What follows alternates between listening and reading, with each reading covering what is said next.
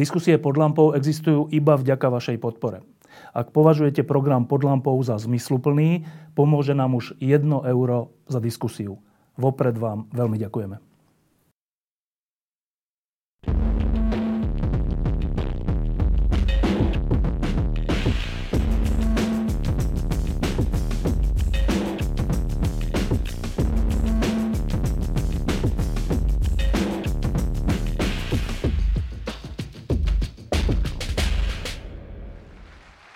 Dámy a páni, dámy a páni, ja viem, že tu nie ste kvôli mne. Tá osoba, kvôli ktorej tu ste, je naša pani prezidentka.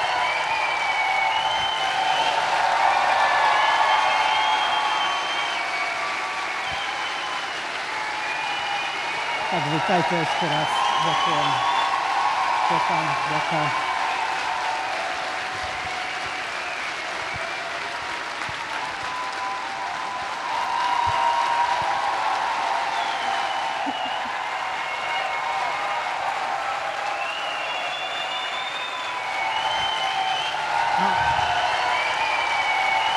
Ďakujem veľmi pekne. Díky.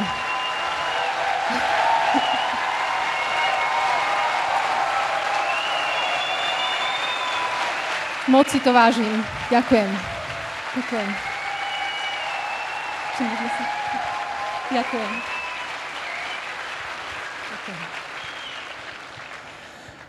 Tak e, toľko k poklesu popularity Zuzany Čaputovej.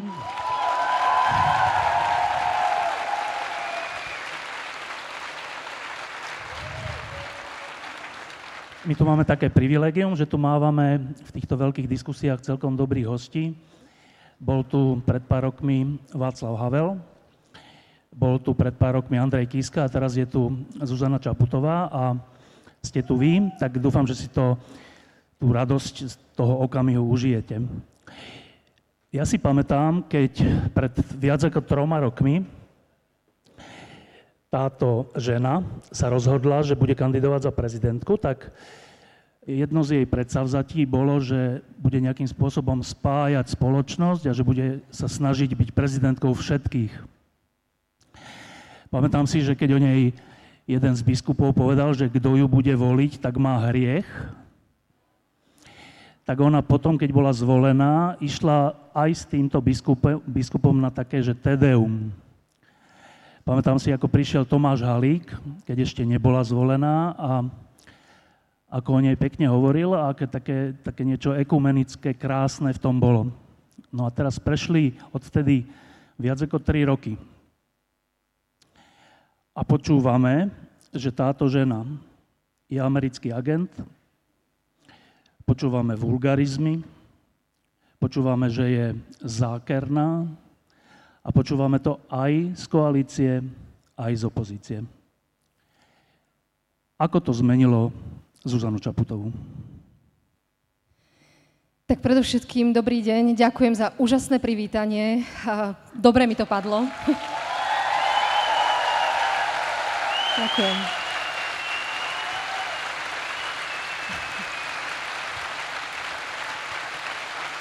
Ďakujem veľmi pekne. Musím povedať, že pohoda mi chýbala. Jasné, aj toto, čo k nej patrí. Ďakujem veľmi pekne. Uh, je to, je to veľmi silná životná skúsenosť, ktorou si prechádzam za posledné tri roky prirodzene.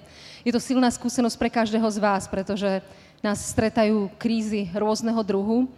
A byť v tom čase uh, vo vedení štátu je teda uh, extra skúsenosť, alebo skúsenosť na druhu. Pokiaľ ide o tvoju otázku, ako ma tá situácia mení, hneď sme vhupli do toho, do toho naj, asi najpodstatnejšieho, čo sa deje a čomu čelím, čelíme. Uh, úprimne si myslím a dúfam, že uh, vo svojej podstate a v tom najdôležitejšom ma to snať nemení, ale lepšie by to vedeli povedať ľudia, ktorí so mnou žijú, ktorí sú mi veľmi blízko a ktorí ma vidia v každodennosti. Zatiaľ nič také ne- neavizovali. Ale samozrejme, že tá situácia a ten trojročný príbeh, obzvlášť takto výnimočný, ktorý spolu všetci zažívame, na mňa samozrejme vplýva. Uh, úplne logické a prirodzené je, že uh, som skúsenejšia, ako keď človek nastúpi do tej funkcie, pretože ako som už veľakrát povedala, pripraviť sa na ňu nedá, pretože je veľmi špecifická. Takže istá miera skúsenosti a možno aj tomu príslušiacej istoty alebo, alebo teda minimálne to, že si človek sám sebe vlastnou neistotou nepodráža nohy, uh, k tomu asi patrí. Takže toto je Povedala by som, že je to nesmierne výživný proces.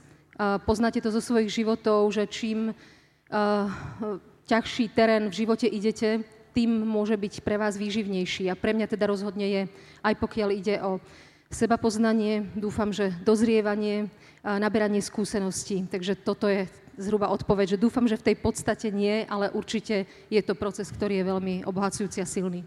Asi poznáte ten e, príbeh, že v nejakom meste je perfektný klaun a všetci, kto sú, kto je, všetci ľudia, ktorí sú smutní, tak k nemu chodia na nejaké vystúpenie a potom sú veselí.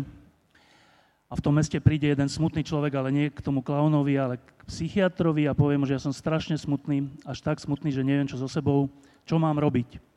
A ten psychiatr mu teda logicky povie, že tak máme v meste takého klauna, chodte za ním. A on povie tomu psychiatrovi, že ale ja som ten klaun. A to je príbeh o tom, že niekedy človek, ktorý najviac rozdáva, tomu človeku najviac chýba. A niekedy človek, ktorý je najviac obklopený ľuďmi, je najosamelejší. Ja si tak všímam za posledné mesiace a roky, že Zuzana Čaputová je občas osamelá. Nepamätám si jediného prezidenta na Slovensku, ktorý by čelil aj opozícii, aj koalícii naraz. Že nemá spojenca.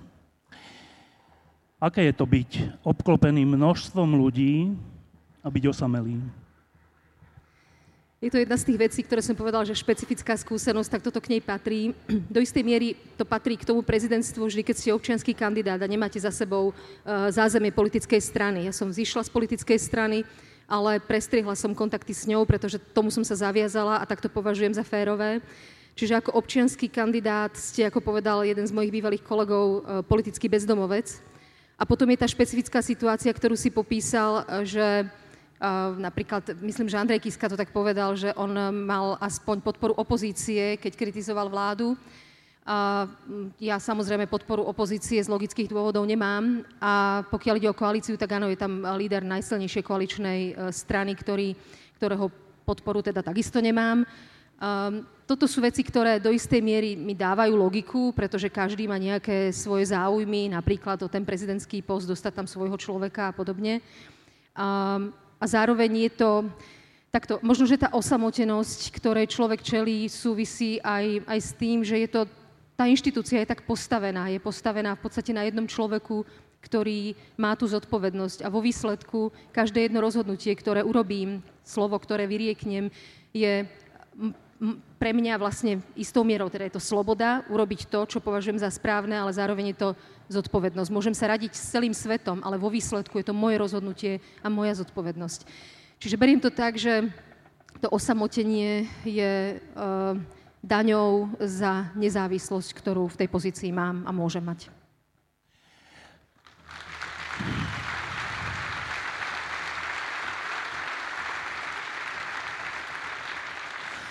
E, posledné roky čelíme nepredstaviteľným veciam. Tá pandémia, ktorá tu bola a ešte trocha je, 2-3 e, roky bola najväčšia za posledných 50-70 rokov, čo ľudstvo pozná. A aj v nej to bolo tak, že ja si pamätám ten moment, keď malo byť to tzv. celoplošné testovanie a pani prezidentka sa stretla s náčelníkom generálneho štábu, lebo armáda to zabezpečovala Armáda jej povedala, že nie je to zabezpečené, nedá sa to tak rýchlo urobiť a má to byť zajtra. Prezidentka toto isté povedala a navrhla, že dobre, tak potom to urobme tak, aby to bolo nie povinné, ale aby sa ľudia mohli toho zúčastniť. A v ten deň alebo na druhý deň prišli útoky, že ona to celé chcela zmariť, že podrazila Slovensko, že bude zodpovedná za smrť ľudí a tak. Dá sa s týmto žiť? Musím, sa inak nedá. A áno, akože viaceré rozhodnutia, ktoré, či už to bolo v pandémii, lebo vtedy ja som žiadala to, aby ľudia, ktorí sa na to testovanie nedostanú, aby to, že sa neotestovali, nebolo spojené so sankciou, ktorá mala nasledovať. Toto bola pointa tej mojej požiadavky, lebo mi to proste prišlo nefér.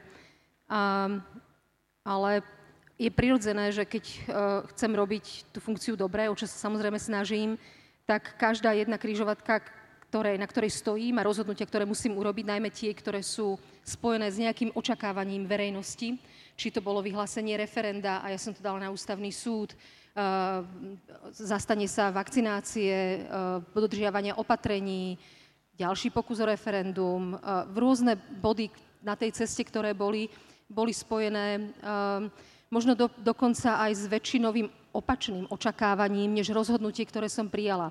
No ale to je presne to, že to, kde sa snažím, je, to je bod, kedy musím veľmi presne zmapovať situáciu, všetky argumenty, ktoré mi majú byť oporou pri rozhodovaní, veľmi správne a dúfam teda, alebo snažiť sa o správne vycítenie hodnotového rozmeru toho rozhodnutia, nielen toho racionálneho, ale aj toho hodnotového, čo musí ísť ruka v ruke. No a potom nastáva ďalší krok a to je snaha o zrozumiteľné odkomunikovanie, kde vidím, že sa mi nie vždy podarilo správne alebo dobre, dostatočne odkomunikovať národu, ľuďom to, čo som tým rozhodnutím chcela urobiť. Napríklad rešpektovať ústavu alebo rešpektovať individuálne práva a slobody a podobne. Čiže toto je, toto je ten proces, ktorý je spojený s tou funkciou, musím ho podstupovať. Čiže otázka, či sa to dá, alebo ako sa to dá vydržať, no jednoducho to je imanentná súčasť výkonu mojich právomocí. Na každej kryžovatke urobiť, mať snahu urobiť čo najlepšie rozhodnutie a čo najlepším spôsobom ho odkomunikovať. Nie vždy sa to samozrejme podarí, ale tej snahy sa nevzdávam. No, boli ešte dve také kľúčové veci za tie posledné tri roky.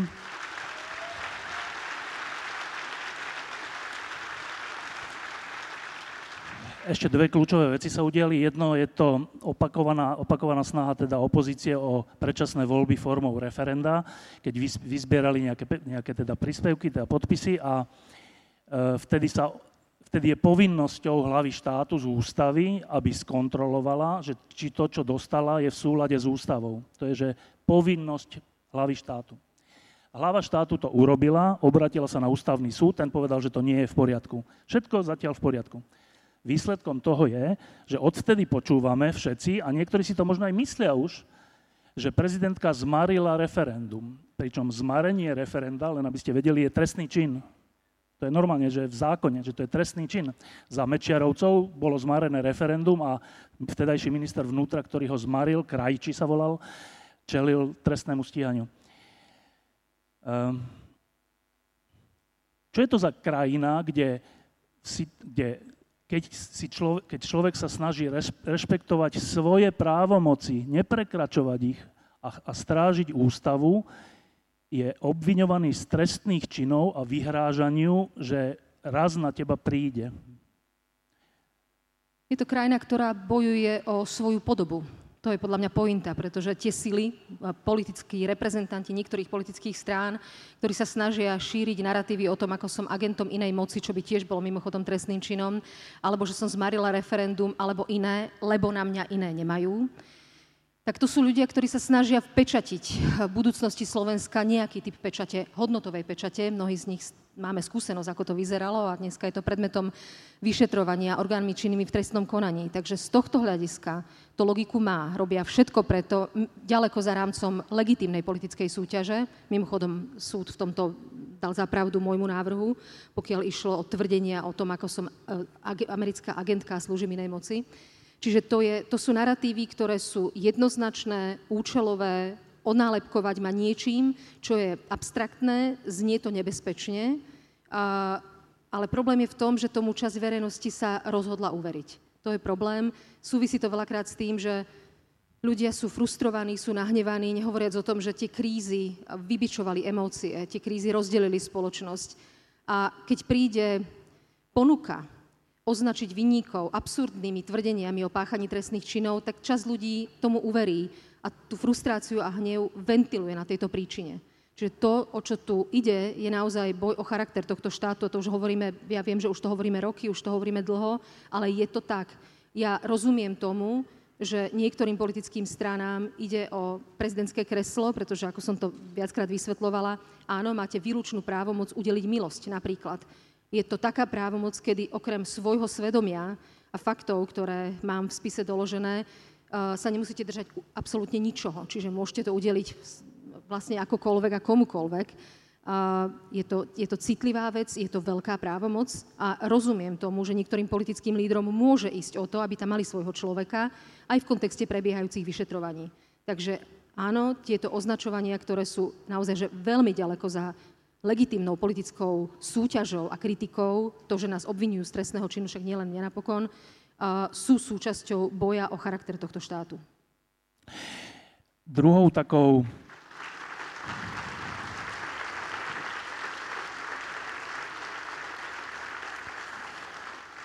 Druhou takou kľúčovou vecou je tá hrozná vojna na Ukrajine, ktorá bola napadnutá agresívnym režimom z Moskvy. E, a bola napadnutá tak, že ten agresívny režim hovorí, že je čas, aby zaberal nové územia. Jedným z nich je Ukrajina. Môžu to byť aj ďalšie územia. V situácii, keď sa toto deje na našich hraniciach, tak registrujem, že prezidentka Slovenskej republiky, ktorá sa postavila na obranu Ukrajiny a jej celistvosti, je označovaná za americkú agentku a za vlasti zradkyňu. Tak pamätám si za komunistov pred rokom 89, že vtedy to tak bolo, že keď sa niekto postavil proti tomu neslobodnému režimu v Moskve alebo aj tu, tak bol označený, že agent Ameriky, odsúdený, niekedy popravený. Tak dnes ešte sa nepopravuje, ale postaviť sa za, za ľudí, ktorí sú zabíjani vedľa nás, tesne vedľa nás, postaviť sa za suverenitu Ukrajiny, ale aj Slovenska a vyslúžiť si za to ob, obvinenie, že som vlastizradca a ame, agent amerických záujmov je za všetkými čiarami. Takže za všetkými čiarami. Môže byť všelijaká kritika, môže mať iný názor na to, ale že toto je, že za všetkými čiarami. A teraz, naozaj neregistrujem dostatočnú obranu Zuzany Čaputovej. Teraz nemyslím z tvojej strany, ale všeobecne, že neregistrujem dostatočnú obranu proti tomuto komunistickému spôsobu kritiky. Kde je to Slovensko, ktoré je proti takémuto spôsobu kritiky?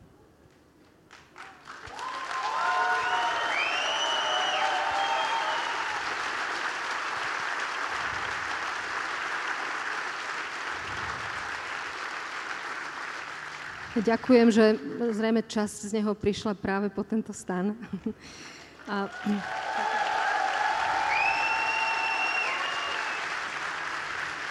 Ďakujem pekne za podporu. Uh, vieš, ono je to tak, že uh, tá cesta trojročná, sú to tri roky, ktoré mám za sebou, ale mám pocit, že som odžila 10. Vzhľadom na to všetko intenzívne, zosilnené, množstvo vecí, podujatí, reagujúcich na tú krízu. Je to, že naozaj veľmi výnimočné obdobie, ktoré žijem.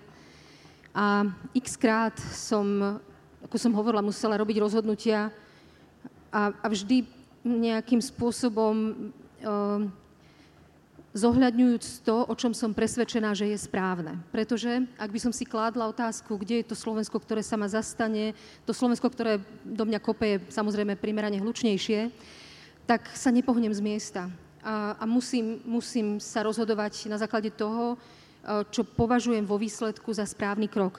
Moji kolegovia, keď máme porady a radíme sa, tak samozrejme, že ma zaujíma reflexia verejnosti. Je to, je to dôležité vnímať, počúvať a vo výsledku poviem, že OK, fajn, ale poďme sa baviť o tom, čo je správne lebo sa môžem zblázniť z toho, keby som sa riadila podľa toho, ktorým smerom fúka vietor. Keby som sa radila podľa toho, ako mám, mám viac komunikovať, keď si pýtame spätné väzby, častokrát sú presne protichodné. Viac komunikovať, menej komunikovať, viac sa starať do vlády, menej by sa mala starať do vlády. Z toho sa človek môže naozaj, ako keby, môže byť veľmi zmetený. Politika je nesmierne neexaktná vec. To je naozaj snaha o nájdenie toho najlepšieho rozhodnutia v danom čase a v danom mieste. A to, kde vidím najdôležitejšiu, alebo jednu z najdôležitejších častí, a hovorila som to tu aj pred tromi rokmi, myslím, je robota na sebe samej. Pretože kvalita výkonu verejnej moci je priamo umerná kvalite, zrelosti, eh, bdelosti toho človeka, ktorý tú, tú politiku vykonáva. A pod tými tlakmi, v ktorých človek vo vrcholovej politike je, obrovskými tlakmi, si musím dať o to väčší pozor, aby som zostala pri zdravom rozume, aby som stále vnímala a bola v kontakte s hodnotami, ktorým verím. Aby som bola v kontakte s tým, čo považujem za správne a dobré. A nepodliehala tomu, či fúka vietor odtiaľ, či mám potlesk, hejt, to všetko k tomu patrí. Ale vo výsledku budem ja niesť zodpovednosť za to, čo som urobila. Ja musím mať čisté svedomie a líhať si a vstávať s tým, že som neurobila chybu, o ktorej som vedela, že je chybou. Toto je pre mňa dôležité, takže som vďačná za podporu, nesmierne vďačná, veď preto to robím, je to služba, ale nemôžem byť závislá a zavesená na tom, či do mňa niekto obrazne povedané kope, alebo mi zatlieska. Musím sa vrácať vždy k sebe, k tej opodstatnenosti a k hodnotám, pre ktoré som do toho šla.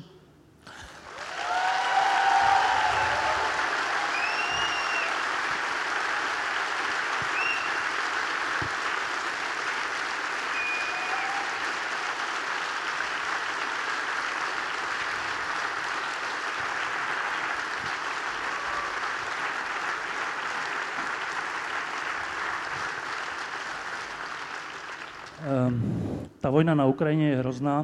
My sme tu teraz na festivale a tam vedľa zomierajú. Teraz. A my sme z toho už trocha unavení, trocha aj otupení, však už to dlho, dlho trvá. Ľuďom prekáža, že rastie cena benzínu a elektriky a plynu. A, a ľudia sa začínajú pýtať, že má to vôbec zmysel, že na čo sa my do toho miešame, prečo my im pomáhame, prečo im posielame zbranie.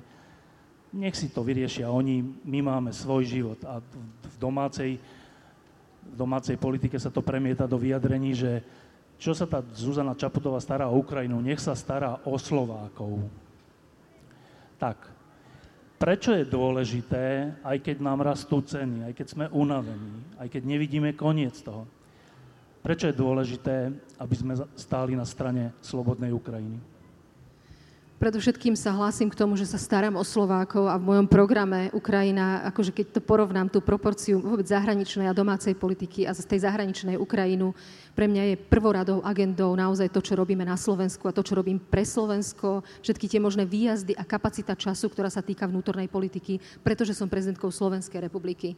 To je opäť jeden z mýtusov zneužitia tej komunikácie o tom, že tým, že sa venujem Ukrajine v nejakej miere, ktorú považujem za nevyhnutnú a správnu, mimochodom, aj venovať sa Ukrajine znamená starať sa o Slovensko. To je ako keby ďalší z mýtov, ktorý druhá strana rada šíri. A pokiaľ ide o tú Ukrajinu, a to prvý dôvod, pre ktorý je logické, správne a celý civilizovaný svet, ktorého je súčasťou Slovenská republika vo svojich oficiálnych postojoch, pokiaľ ide o Ukrajinu, je solidarita. Solidarita k utrpeniu, ktoré tam je. Tá cesta, ktorú som absolvovala a myslím, že podobný efekt to malo na mnohých iných západoeurópskych lídrov, keď boli na Ukrajine.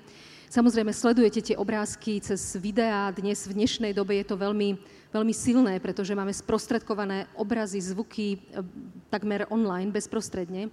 Ale ešte iné je tam byť ja ako dieťa, ktoré sa narodilo v mierových časoch a počúvalo o vojne iba od svojich starých rodičov, som zrazu bola vo vojnovej krajine. Veľmi presne si pamätám ten moment, keď sme prekročili hranice Ukrajiny a Polska a zrazu som si povedala, že už som v mierovej zóne.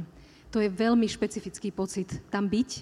Nehovoriac o tom, je špecifický pocit vidieť tú bolesť, vidieť tú ľudskú tragédiu. Ja som to hovorila, keď som docestovala, zbombardované civilné objekty a nie zbombardované náhodne, likvidované a devastované zámerne naozaj, že civilné objekty, ktoré ani, ani nenaznačovali, že by tam mohlo byť niečo vojenské, domy, škôlky, kultúrne domy, bytové domy a podobne. V závere toho dňa, samozrejme, ako som spomínala, som bola v nemocnici pozrieť ranených ľudí. To bolo ako keby, že vidíte tie objekty zdevastované a potom vidíte to utrpenie na tých ľudských bytostiach. A, a spomínala som ten zážitok o tom, ako lekári, ktorí ma sprevádzali pri lôžkach tých vojakov a ľudí, civilistov, jeden z nich sa rozplakal pri popise nad osudom jedného chlapca, ktorý sa usmieval. Podľa mňa len netušil, čo ho, aký život ho vlastne čaká. Takže prvá vec je solidarita s ľuďmi, ktorým sa deje obrovská krivda, s krajinou, ktorej sa deje obrovská krivda.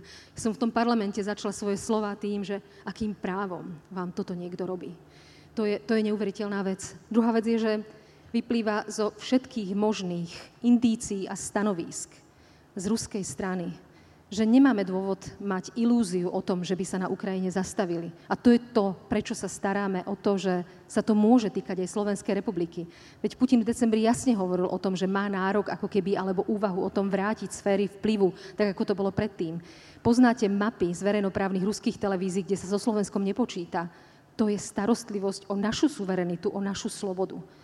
A, ako som povedala na začiatku, že sme v dobrom klube. Veď to hlasovanie v Organizácii spojených národov, kde sa naozaj stovky krajín, vyše 200 krajín, pridalo na, na stranu demokratického sveta pri hodnotení toho, že išlo o porušenie medzinárodného práva, že ide o protiprávnu inváziu. Sme v tomto, sme v dobrom klube z hľadiska toho, ako to hodnotovo vnímame. Iná vec je, to, čo si naznačil, že časť našej verejnosti má inklináciu, aj keď tam nastal istý posun, dôverovať ruskej propagande. Teraz naposled na samite NATO som sa o tom rozprávala s lídrami krajín B9, teda vlastne východného krídla. Sme to iba my a Bulhári. Nikto iný z východného krídla nemá vo verejnosti tak vysoké percento e, otvorenosti a náchylnosti vnímať ruské narratívy a ruskú propagandu. V tomto je to špecifické, o to ťažšie a niekedy kontroverznejšie e, sú vnímané a komunikované naše rozhodnutia alebo naše kroky. Takže to je ten dôvod. Starať sa, pretože sme ľudia a je to prejav ľudskej solidarity a je to staranie sa o bezpečnosť a suverenitu nášho štátu.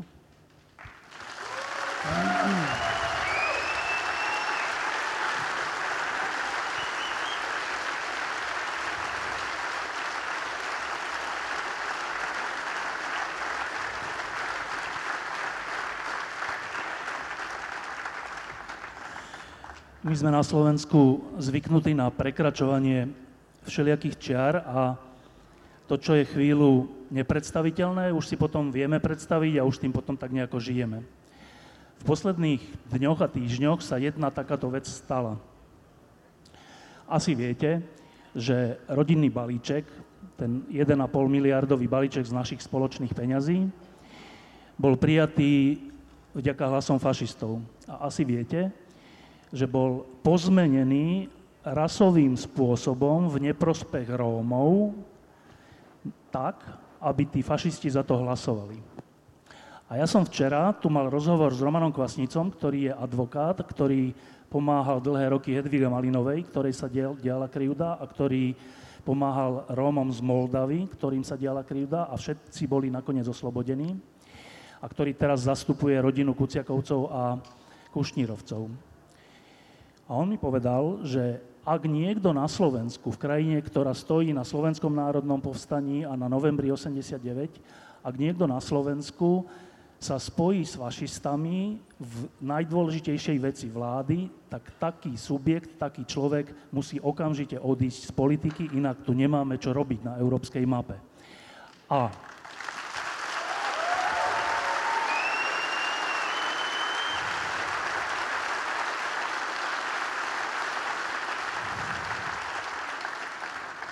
A ja viem, že je úplne iné, keď mi to hovorí Roman Kvasnica a je úplne iná zodpovednosť, keď túto istú otázku položím hlave štátu, ale vzhľadom k tomu, že sa to deje, ju musím položiť. Aký je postoj prezidentky Slovenskej republiky k tomu, že sa tu ide spolupracovať s fašistami? Jednoznačný. Ja som to vyjadrila vlastne vo viacerých mojich vyhláseniach. To prvé, ktoré sa týkalo o tom, že som oznámila, že budem vetovať e, ten zákon. Samozrejme, nevetovala som tú časť, ktorá sa týkala bezprostrednej pomoci od 1. júla, pretože 6 mesiacov žiadam našu vládu, aby prijala opatrenia, ktoré pomôžu ľuďom, ktorí to najviac potrebujú, ktorí čelia chudobe nízkopríjmovým domácnostiam, matkám, samoživiteľkám, dôchodcom, však to sú presne kategorizované skupiny ľudí, ktorí tú pomoc potrebujú. Sme pozadu v porovnaní s ostatnými krajinami tu na okolo nás a zároveň uh, je to veľmi riziková hra, ktorú v tomto zmysle ako keby vláda s populáciou hrá, pretože tá solidarita s Ukrajinou je naštrbovaná aj tým, že tí ľudia majú pomo- pocit, že boli prehliadnutí, že im nikto nepomáha a oni naozaj tie príbehy, keď sa s tými ľuďmi rozprávam, tie sú hrozné o tom, ako si niekto môže raz za týždeň kúpiť meso alebo ako nevylieva vodu z vania, splachuje ňou, aby, aby zvládol splácať účty. Akože v tejto dobe tu neprišla dostatočná adresná pomoc ľuďom, ktorí to najviac potrebujú. Preto som to, tú júlovú časť nechala, aby aspoň niečo, to bolo 35 eur, to vychádza, alebo do 30 eur uh, na, na rodinu, uh, bolo účinné, ale nevidela som dôvod tolerovať v zmysle neuplatniť právo veta, na tú pomoc, ktorá mala ísť od prvého prvý. To znamená, že bolo dosť času neurobiť to v skrátenom legislatívnom konaní a obísť všetky potrebné procesy. A zároveň sú tam hmotnoprávne nedostatky. Jeden z nich je ten, čo si spomínal.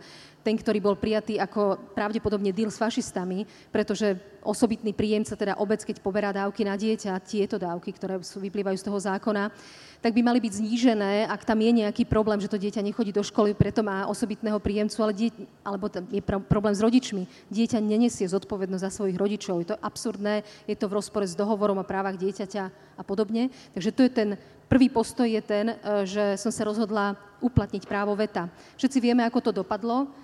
Nebolo to ľahké rozhodovanie v parlamente, dopadlo to tak, ako to dopadlo, že opätovne spolupráca s fašistami umožnila e, prelomenie veta. Návrh na ústavný súd už je napísaný, takže verím, že budúci týždeň ho odošlem na ústavný súd, pretože si naozaj myslím, že je správne a fér, aby sa na ten proces a na hmotnoprávne nedostatky, ktoré sme tam identifikovali, pozrel ústavný súd a raz a navždy zarámcoval, či toto je v Slovenskej republike možné alebo nie. Ja si myslím, že to nie je možné. Išlo o 1,2 miliardy schválených za 6 dní v parlamente.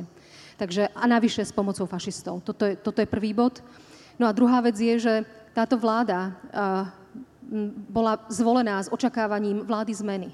A to, o čo sa tu hrá, je nádej, ktorú táto krajina môže zmen- stratiť. Tá nádej, ktorá bola práve spojená so zmenou. Tá nádej, ktorá bola spojená s tým, že budú, ako hovorili, hrádzou proti fašizmu. Toto je hrádza proti fašizmu? Toto je kolaborácia s fašizmom. Pre mňa to bol veľmi dôležitý medzník v mojom vnímaní tejto vládnej koalície. A ja som to povedala v tých diskusiách, ktoré potom nasledovali, že situácia na Slovensku si vyžaduje reštart. Áno, a čelíme tomu, že nejaký postup krokov sa ide diať v rámci vládnej koalície. Uvidíme, dúfajme, že reštart bude raz a navždy. Kolaborácia s fašistami bude minulosťou, to som chcela povedať.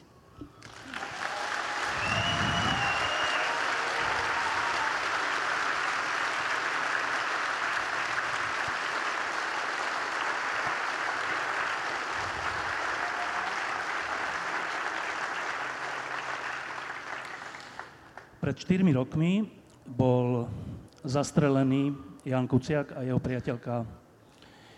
A potom prišli plné námestia a, a zdalo sa, že Slovensko nie je také, aké si mysleli, že je jeho únoscovia.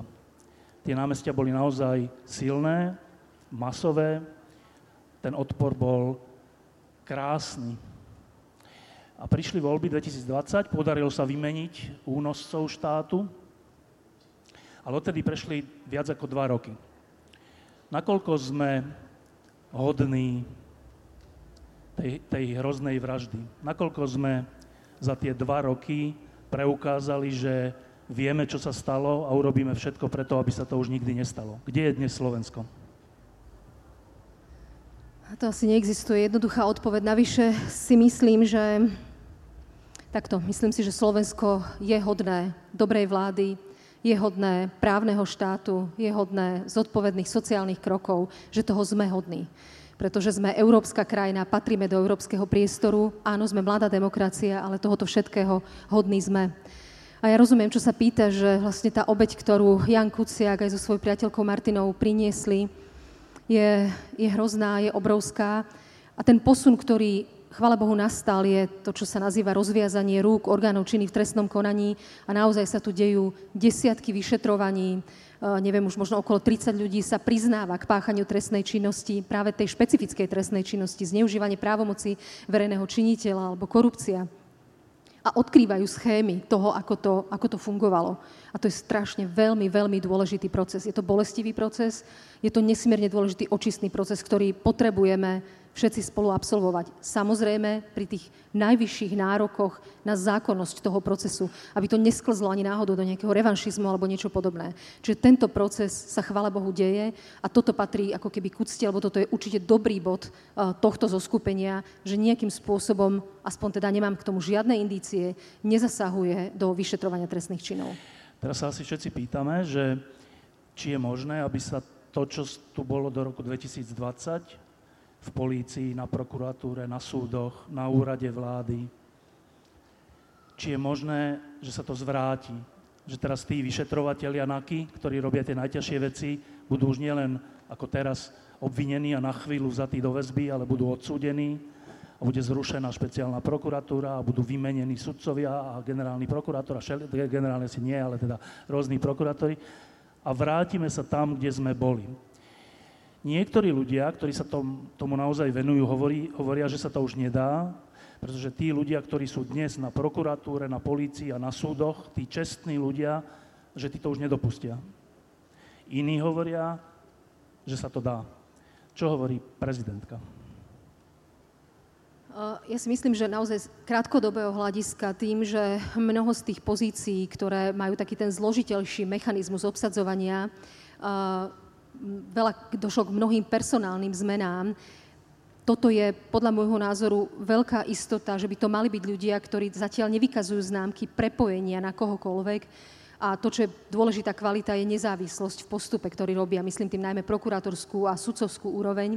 Keď som nastúpila do funkcie, tak ten prvý rok bol vlastne poznačený tým, že som uh, masívne uplatňovala svoju právomoc menovania, pretože sa väčšina napríklad súdcov ústavného súdu obsadzovala, čo je mimochodom dôležitý orgán, aj pokiaľ sa rieši uh, dodržanie uh, princípov spravodlivého procesu na ústavnom súde aj v trestných konaniach vo výsledku. Uh, vieme, že došlo k zmene, personálnej zmene na generálnej prokuratúre, špeciálnej prokuratúre. Toto sú veci, ktoré, kým ten cyklus ich funkčného obdobia trvá, tak tam môžu, áno aj nie, byť isté, možno, že poistky toho, že tí ľudia uh, budú držať líniu čestného, férového a nezávislého konania. Samozrejme, sú tam nejaké otázniky, signály, možno pochybnosti. Uh, z dlhodobého hľadiska ale, uh, lebo potom opäť dojde k preobsadzovaniu tých postov, parlament, prezident a tak ďalej, je možné, že sa ten vývoj krajiny opäť bude vrácať k istému regresu a nie progresu. Toto sa nikdy nedá vylúčiť a to je samozrejme, preto je dôležité vnímať veci verejné, angažovať sa, chodiť k voľbám a tak ďalej. Takže áno, nie je to ak sa podarí v štáte urobiť dobrý krok, napríklad vo veci vyšetrovaní trestných činov a odsudzovania páchateľov, nie je to, nie je to finále, nie je to istota navždy, je to súčasť demokratického procesu a musíme byť pozorní k tomu, aby sme nezažili niečo, čo sme tu už v minulosti mali.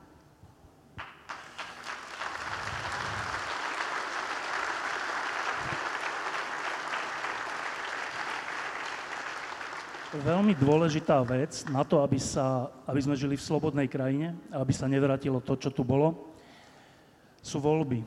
A o tých rozhodujeme my všetci. Ako dopadnú voľby, tak taká potom je tá krajina. V 92. dopadli voľby tak, že Mečiar to tu prevalcoval a tak potom vyzerala tá krajina. E, keď sa dnes pozrieme na to, ako asi idú dopadnúť voľby,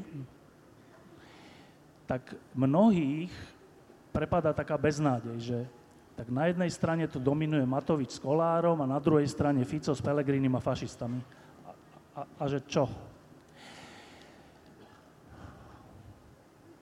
Môže aj prezidentka občas prepadať bez nádejí? Môže, ale tajne, by som povedala. ale nie, ako, jasné, že niekedy tá situácia, ktorej čelím, uh, vyzerá temno. Uh, niekedy tie kombinácie alebo perspektívy vyzerajú uh, pesimistickejšie, ale ja neviem, ja som uh, asi narodená v tomto zmysle pod šťastnou hviezdou, pretože ja, ja, ja, to, ja to vnímam stále ako proces. Ako, stále dôverujem tomu, že je tu množstvo ľudí, mladých ľudí, ktorí majú už aj inú skúsenosť ako len zo Slovenska, že sa na tú krajinu a jej fungovanie mohli častokrát pozrieť z perspektívy inak fungujúcich krajín a vedia, že veci by mohli fungovať lepšie a nestrácajú tu nádej tiež. Uh, áno, uh, nevždy sme spokojní s politikmi, ktorí ľudí reprezentujú, vrátane mojej osoby. Jediná bezpečná odpoveď na toto, že je to dočasné, všetko raz pominie, aj krízy, aj tie politickí reprezentanti, ktorí sú práve pri moci. Ale to posledné, čo by sme mali urobiť, je stratiť nádej. A ja rozumiem tomu, že nie každý sa chce a môže a aj má angažovať v politickom priestore, ale kto má na to chuť, tak je fajn, aby do toho priestoru išiel alebo zároveň ten, kto robí, realizuje sa v inej profesii, aby nestratil kontakt s tým, čo sa deje, aby, aby vynakladal tú námahu zisťovať, ako sa veci majú, aby nepodlahol na prvú rôznym teóriám, ktorých je teraz internet plný, alebo sociálne siete plné, ktoré sa ponúkajú, ponúkajú rôzne zjednodušené verzie reality. A, a toto je ako keby, že učenie sa životu v demokracii. Je to proces učenia pre všetkých, pre inštitúcie, úrady, politikov, ale aj občanov. Nestratiť kontakt s verejným priestorom, byť angažovaný, byť na tepe dňa a nestratiť nádej. To sa mi zdá byť asi úplne najdôležitejšie.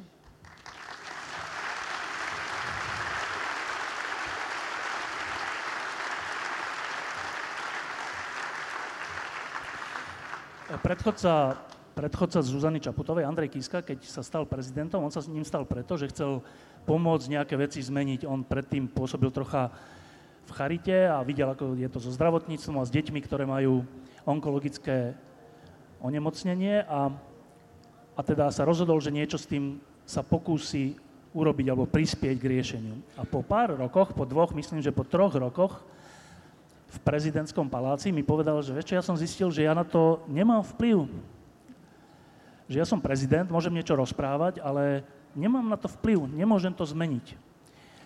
A vtedy niekedy sa začala tá úvaha, že či má ďalej kandidovať a plus, že či náhodou nemá založiť stranu, lebo cez stranu a parlament a vládu sa veci menia. Tak Zuzana Čaputová je 3 roky prezident, takže je na čase otázka, či sa dá z prezidentského paláca niečo zmeniť, alebo je čas uvažovať o nejakom inom politickom angažovaní. Ja keď som vstupovala do tej funkcie, keď som o tom vôbec uvažovala, tak poznala som tieto Andrejové vyjadrenia a mm, ne, nemala som ilúziu o tom, kde, sú, kde je začiatok a koniec prezidentských právomocí. Bolo mi jasné, že nemôžem prijať opatrenie, zákon, prijať rozhodnutie, ktoré v exekutívnej rovine ovplyvní niektoré veci v tých troch prioritách, ktoré považujem stále za veľmi dôležité. V mojom prípade e, nastala ale veľmi špecifická situácia, pretože akákoľvek agenda, ktorú sme mali na pláne teraz, ktokoľvek do politiky vstupoval, boli veľmi poznačené a sú veľmi poznačené krízami, ktoré prišli. Pandémia, samozrejme vojna u susedov, energetická kríza, inflácia.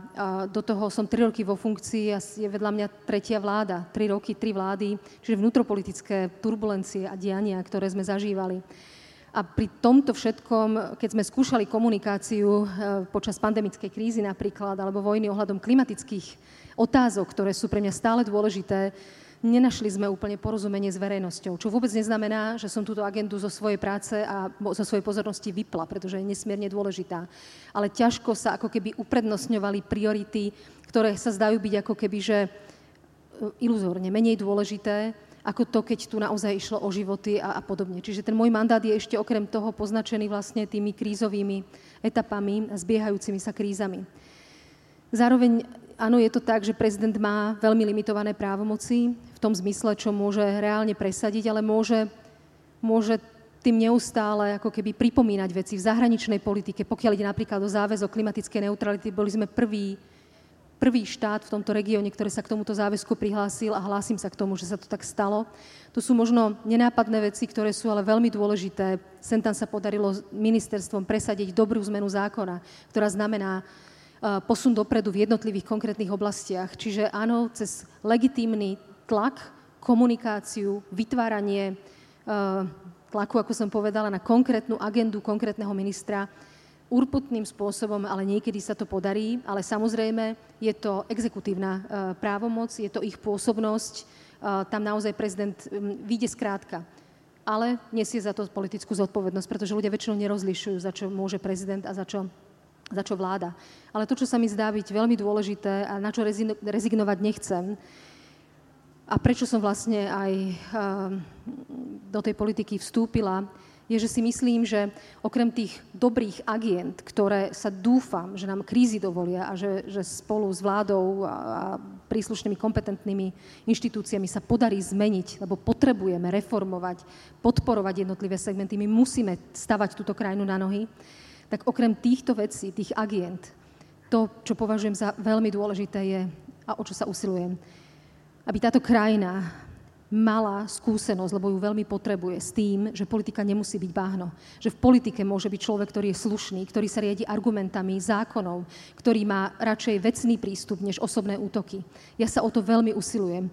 A keď sa mi to podarí, že ukážem, že toto je možná alternatíva výkonu politiky, tak toto budem považovať za dobrý výkon právomoci, bez ohľadu na to, či sa mi podarí presadiť nejakú legislatívnu zmenu alebo nie.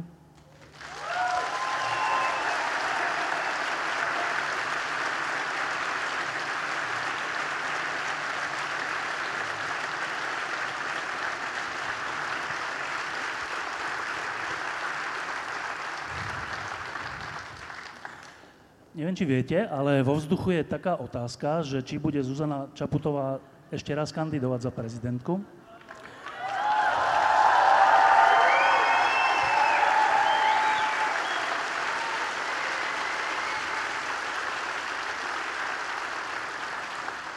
A na nešťastie to nie je v tomto vzduchu, ale je to v inom vzduchu. V skutočnosti je to v duši Zuzany Čaputovej.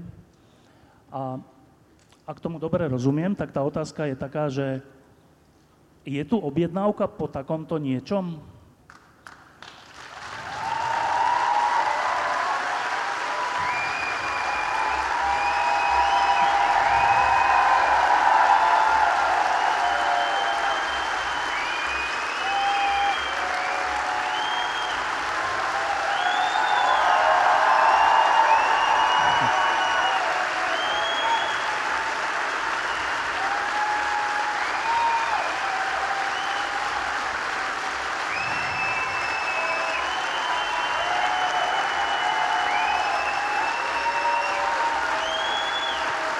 Ďakujem pekne, ďakujem. Ďakujem. Áno, tak táto meetingová vložka je ukončená a teraz, že, uh, že tá otázka je, že to si asi každý človek kladie, ktorý niečo robí, že má zmysel to, čo robím, iba pre mňa, alebo aj pre niečo širšie. Uh, ak tomu dobre rozumiem, tak tá odpoveď ešte nie je úplne definitívna. Tak sa teda pýtam, v akom je to štádiu? Ja na tú otázku odpovedám stále rovnako a naozaj úprimne.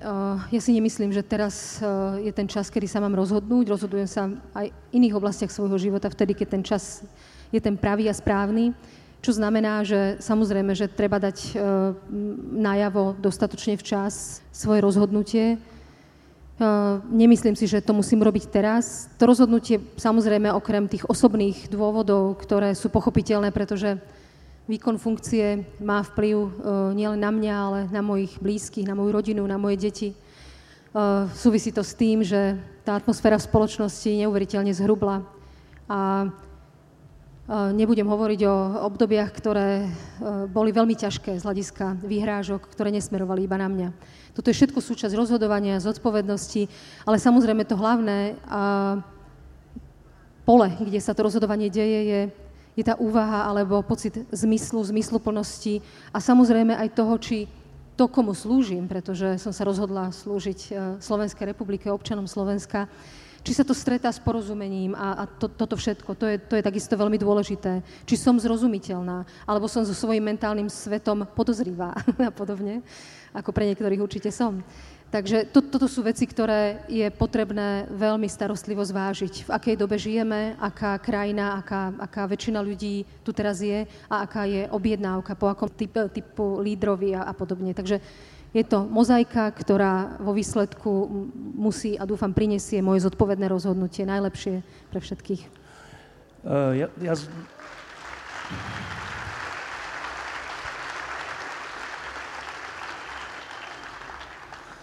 Ja Zuzanu Čaputovú poznám ako človeka, ktorý rozmýšľa aj o tom, či veci, ktoré robí, robí dobre. že nie, nie je to taký ten typ človeka, ktorý je sebaistý a že všetko, čo robíme, je správne a všetci ostatní sa mília. Tak po troch rokoch prezidentovania, uh, nakoľko zvládaš tú funkciu? Tak ako som to raz povedala, nepijem a neberem antidepresíva, takže pokiaľ ide o mentálne zdravie, zvládam. To je prvá vec.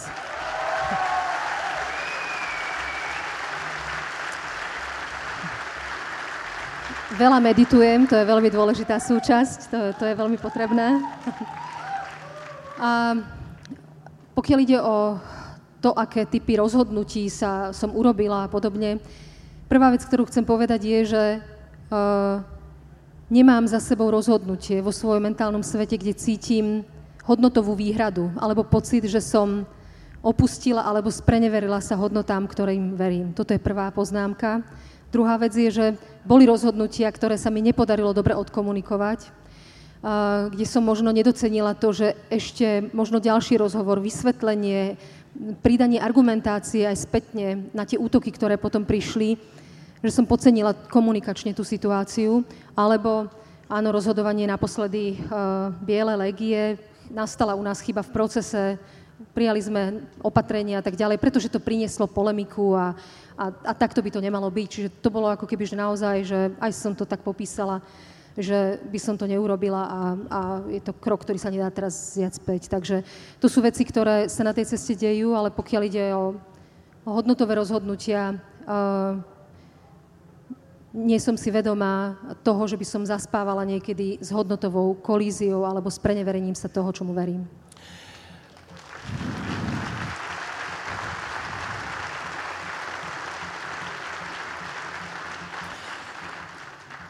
Asi ľudí zaujíma, okrem takýchto akože všeobecných politických vecí, aj to, že ako prezident, aký je človek, čo prežíva. Tak tam 3-4 také úplne krátke otázky.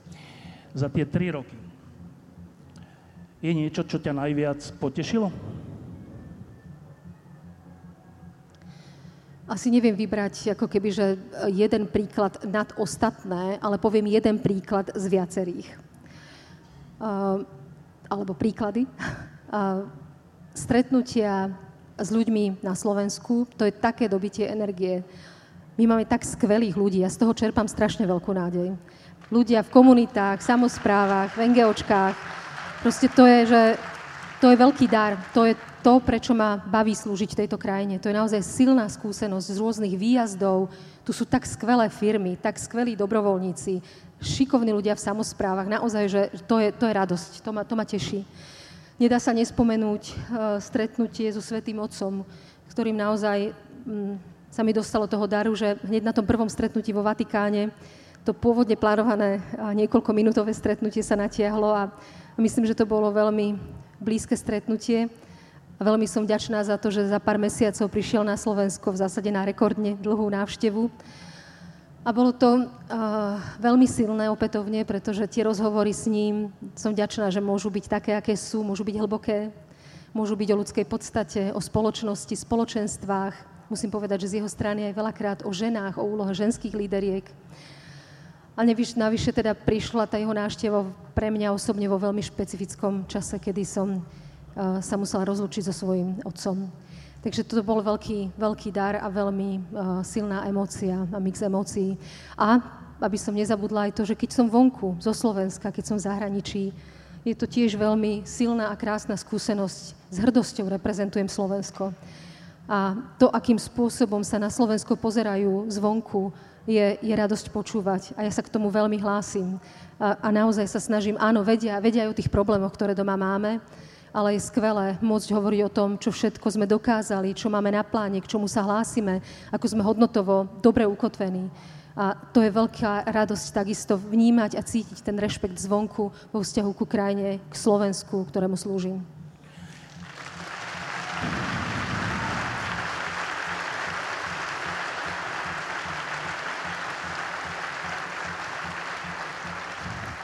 Um, čo bolo za tie tri roky také, čo ťa najviac zarmutilo?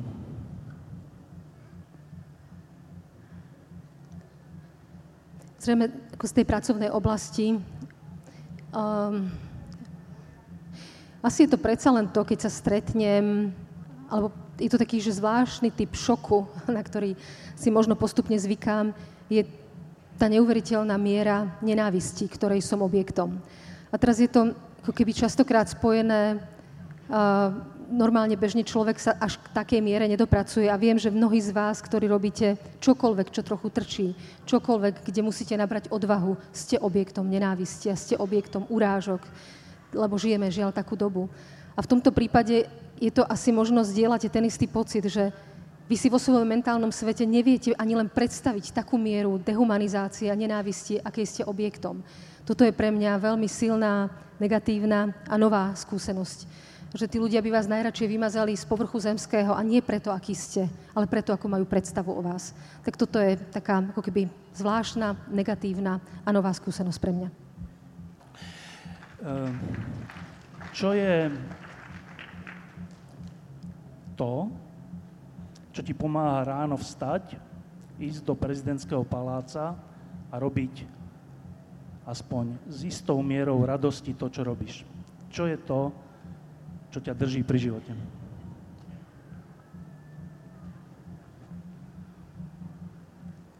Rozmýšľam, či mám na, na to ako keby um, jedinú odpoveď. Niekedy je to naozaj ťažké. Niekedy cez to, čo žijem, idem z hodiny na hodinu a zo dňa na deň. Niekedy je to tak ťažké. A niekedy je to tak dobíjajúce, ako som spomínala, radostné a naplňajúce zmyslom. Takže sú rôzne rána, ale tie rána, kedy uh, idem do práce s chuťou, sú tie, kedy sa teším z toho, že stretnem zaujímavých ľudí, môžem ich vyviezť do zahraničia v rámci ekonomickej diplomácie, aby nadviazali nové investičné príležitosti. Že môžem hovoriť s ľuďmi, ktorí aj počúvajú, aby sme urobili spolu pre Slovensko niečo dobré. Toto ma teší, keď sa stretám s ľuďmi, ktorí chcú robiť pre krajinu uh, dobré zmeny. Toto je to, čo, to, čo napriek ťažkostiam mi dáva zmysel a, a prečo sa zobudím a do tej práce idem. Posledné dve.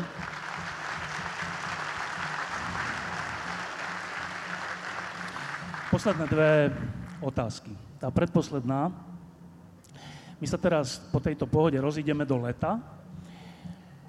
A to leto bude pre mnohých také otázne, že, ktorým záleží na tom, v akej krajine žijeme. Také, že tak čo, tá vláda sa rozpadne a, a budú voľby a vráti sa to, čo tu bolo a, a, a ty budeš treste stíhaná a, a vyšetrovateľ NAKA pôjdu do väzenia.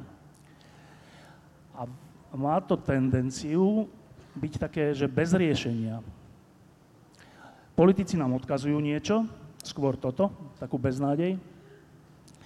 Tak čo v tejto situácii povie tomuto stanu plnému a ľuďom na pohode a ľuďom na Slovensku, Zuzana Čaputová. Uh, rozumiem, o čom hovoríš, keď si popísal tú situáciu, pretože okrem tých kríz, ktoré prichádzajú nielen na Slovensko, ale, ale sú ako keby globálnejšie, COVID, uh, vojna a, a, a iné inflácie, alebo teda veci, ktoré súvisia s ťažkou sociálnou situáciou, tak okrem toho si ten program na Slovensku sprestrujeme opätovne vládnou krízou. A to je veľmi ťažké a zlé, pretože uh, okrem toho, že tu máme tie objektívne krízy zvonku, tak tu máme učiteľov, ktorí hrozia štrajkom, lekári, ktorí hrozia výpovediami, samozprávy, ktoré sú v štrajkovej pohotovosti, ľudí, ktorí sú pod hranicou chudoby, pracujúci ľudia, ktorí čelia chudobe. A napriek tomu vlastne to, čo vidíme, je opätovne vlastne riešenie konfliktu v rámci koalície. A platíme za to všetci samozrejme veľmi vysokú daň, pretože tento spor ako keby nemal stále víťaza, ale mal iba nás všetkých porazených. A to je problém.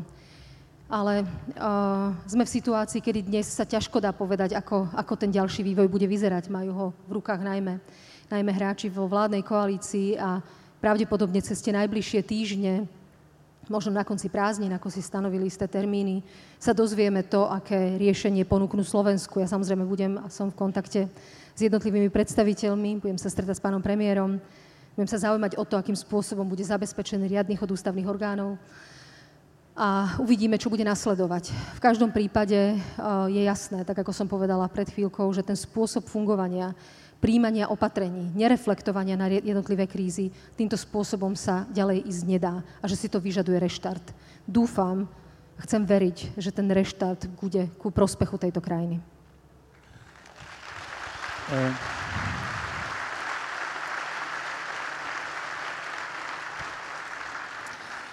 Posledná vec, v skutočnosti to nebude otázka. Ja keď som za posledné mesiace sledoval vyjadrenia na tvoju adresu, tak mne sa normálne, že zastavoval dých, že až takto to zašlo a potom ešte ďalej a ešte ďalej. A vzhľadom k tomu, ako ťa poznám, vzhľadom k tomu, ako ľudia vnímajú, ako pôsobíš a kto si, tak považujem za potrebné povedať toto, že ospravedlňujem sa za to, čím si na Slovensku prechádzaš len preto, že si normálny človek. Zuzana Čaputová. Ďakujem,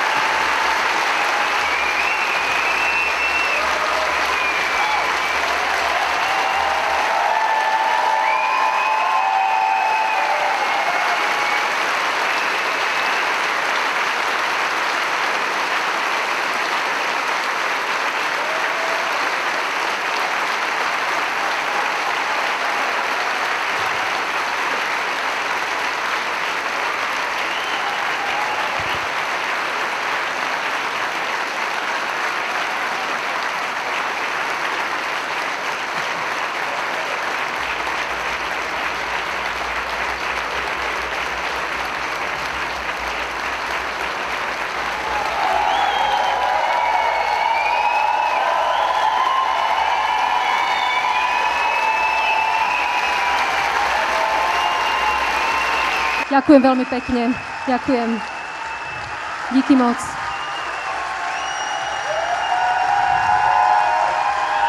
Ďakujem. Ďakujem pekne. Chcela som iba, aby to záver bol optimistický. Jeden drobný odkaz všetkým dievčatám a ženám. Nevzdávajte sa svojho sna. Nebude to ľahké, ale je to dôležité pre váš príbeh a pre všetky ženy a dievčatá, ktoré prídu po vás. To je prvý odkaz.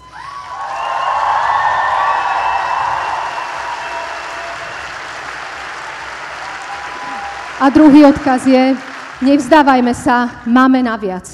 Všetko dobré.